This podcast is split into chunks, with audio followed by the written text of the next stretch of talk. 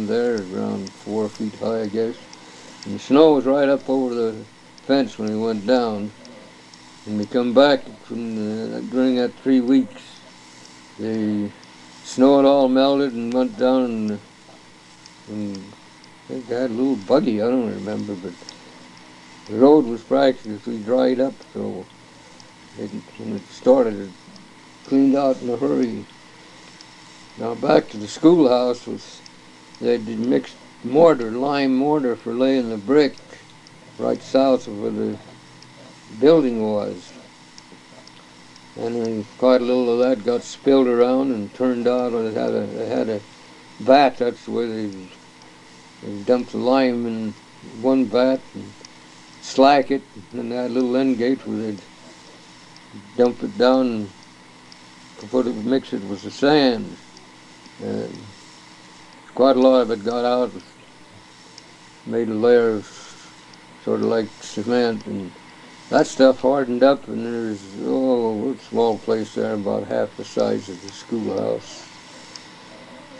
Outside, and where this lime was, and, and boys would play marbles on it, was smooth, and that, and that made this, oh, there was Marcus Cooley, Joe Jones, and some of them boys about that size got pretty good. They could shoot clear across the ring and keep the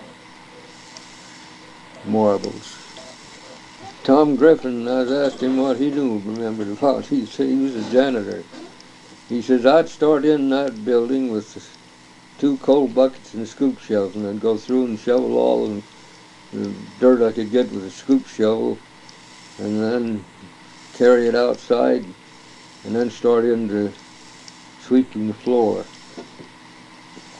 And I guess to sweep the floor, they use a lot of this uh, floor oil, just an oil they put on the boards to try to seal them up and hold the dust down. And have to sweep it up, with a mixture of oil and dirt and the boards that absorbed a lot. And a lot of thought to go into school. If this building ever went on fire, that board would go up in a hurry. And that's just exactly what happened. I didn't, wasn't at home at the time. There's kind of a funny thing happened. Mose Wrigley uh, told Merle to come over and get me and he'd take us up to Bancroft. He's just going up there to do some business on some land. He'd be right back that same night. It was a good chance for me to go to Bancroft, and I went with him. But uh, he was up there during the Fourth of July celebration, and that was the year that Jack Dempsey was. Well, what's the name? Little place out in Montana where they put on a fight. It didn't didn't last any time, but. Uh, Anyway, if you want to find out when day, you'll have to find out when Jack Dempsey licked that man. I don't remember his name even. But there's Alton Jenkins, and Merle, and me, and another fellow. They're celebrating Bancroft. They'd to take turns between Bancroft and Grace and Soda Springs. One take it one year and then pass it around. This time they had it in Soda Springs. And in order to get down there to Soda Springs, we they got the ping pong or the phrase uh, to run the local freight that come out of McCammon with it and go to Paris, Idaho, and do all the switching there was. Well, they picked up a car at Talmadge down there, and we were waiting for them, and we all piled in that car and went to Soda Springs. Well, there wasn't a train coming along that was you could slow enough you could jump on it or thing, and you know, stuck there. Loughton and this other fellow, they went home, and Horace Jenkins, he had an old Model T there of some kind. I don't know just what the. I believe he was a sheriff. He was a sheriff at that time, deputy sheriff. Anyway, they brought it down, and we got in it and started home, and that's when that terrible lightning storm come, the same one that the lightning struck the schoolhouse here in Newton and burned it down. But uh, we just got out at Sodaways and blowing and raining, and lightning, and uh, burnt the lights out on the Ford. I don't know how it was easy done on them old Fords because the way the magneto that was wired up, they left the engine, if the race got too fast, why she'd uh, put out enough voltage to blow your globes out. We never had lights on the thing, but the lightning is kind of a uh, glow. What Lauren told me, the same thing was down here. But uh, the lightning was good enough to uh, give you a flash of the road every once in a while, and you'd kind of go along, and there'd be another flash, and you'd correct your steering. And, we made it on down there. This other car that stopped was a Chevrolet, and he was from Bancroft. We hooked him on behind the Ford, and he got down Forest Talmadge, and what I see of it now is right in that piece of ground that we bought from the Metcalf place, we call it.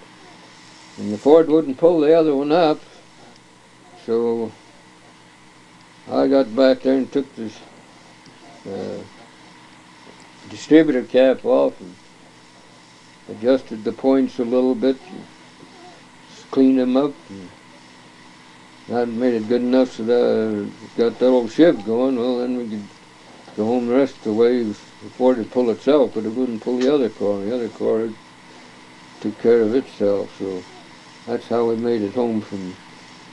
But uh,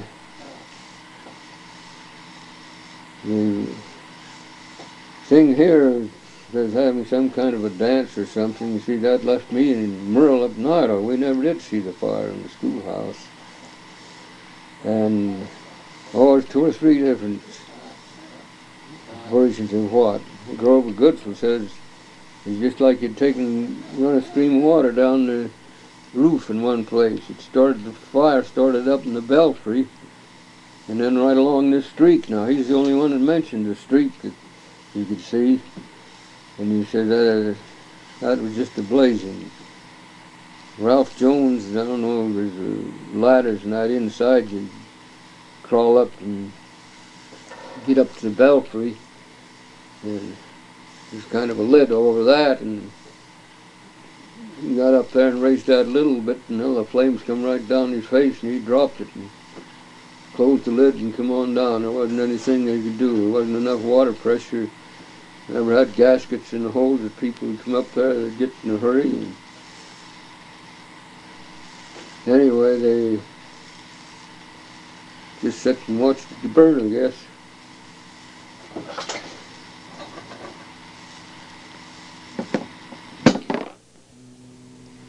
Well, talking about buildings that burnt down, I won't give the date, but it's the first store in town was one called Griffin Store. It burned up one night. I didn't see it. And then a couple of years later, the People's Merc burned down. Never did learn, figure out any reason to start the fire, but it put them two stores out of commission.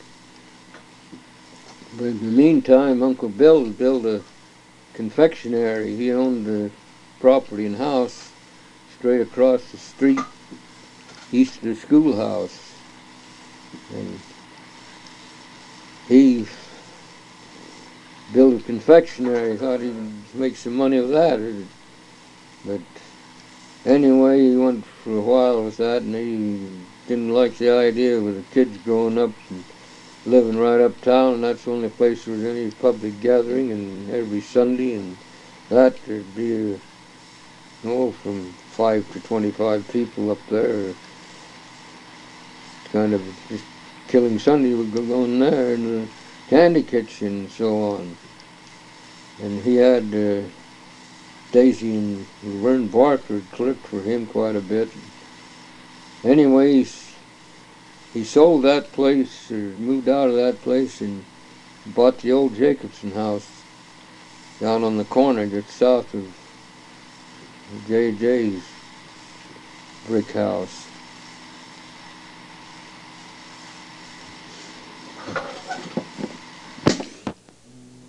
Now let's talk a little about the meeting house. We've got pictures of it and it's quite interesting to see. You can see the paths coming into the meeting house from, I'd say, three directions, four directions. And uh, they rebuilt the thing. They put in quite a few plays. Ed Fish, he carpenter and builder, and he was quite a uh, showman. So when they built the rebuilt the church house, the stand used to be on the uh, west end of the building, and the main entrance was on the east end. And then on back on the west end was uh, kind of another, another part of the classroom, upstairs and downstairs. And the place was heated like they had a, I think inside, you remember right, either one or two pot-bellied stoves. And for this room out the back was just a little small cook stove. But what the interesting thing of that place was, and I guess it had something to do with it burning, but bats them things, just as soon as it had come dusk, there'd just be a steady, great big flock, flag, steady stream of dat, bats coming out around the little holes for the ceiling fastened on the roof. And all there must have been plenty of holes, but they come and they'd be out at night, and then they'd go back there to sleep in the daytime. And I guess, uh, well, the furnace it was on the west end, east end of the house, and stovepipe, that's about all it was, went up there and run horizontal. And this bat manure, I don't know, but I imagine was deep enough it covered the pipe. Anyway, it was in the winter when it's cold. The Grant Johnson, and me, was going to school winter quarter over to college and he I don't know, he's going in the old Pontiac go to school and someone says uh, store in the post office burned down last night and I thought they said the door in the post office. So we drove around there and sure enough it was the uh, Griffin store. And the post office, uh, uh, that store was sort of an L shaped and the post office was right in the middle of the angle of the thing, so it couldn't help but burn. That's when Aunt Lizzie clerked in. It wasn't much bigger than the pantry of a house. But then they moved over in the tithing office and had a mail house there. Well, the I think they'd rebuilt it. Oh, Man Eklund, he built a new uh, post office where the old one was. I know they said when the fire was on, they have to go down here to Ruth Bracken and get a key so they could get in there and get the boxes and save some of the stuff from the post office. And Uncle Bill says, key and beat horn, and he grabbed a big old limb from a tree out there and gave one swat to the door and the door was open. They got all the boxes and all the loose stuff there was in the post office out, but I don't believe they lost anything in the building.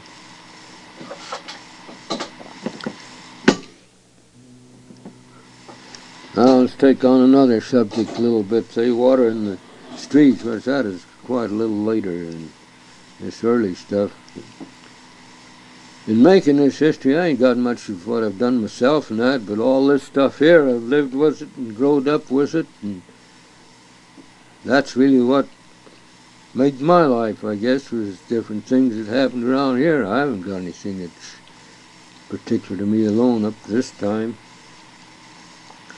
But anyway,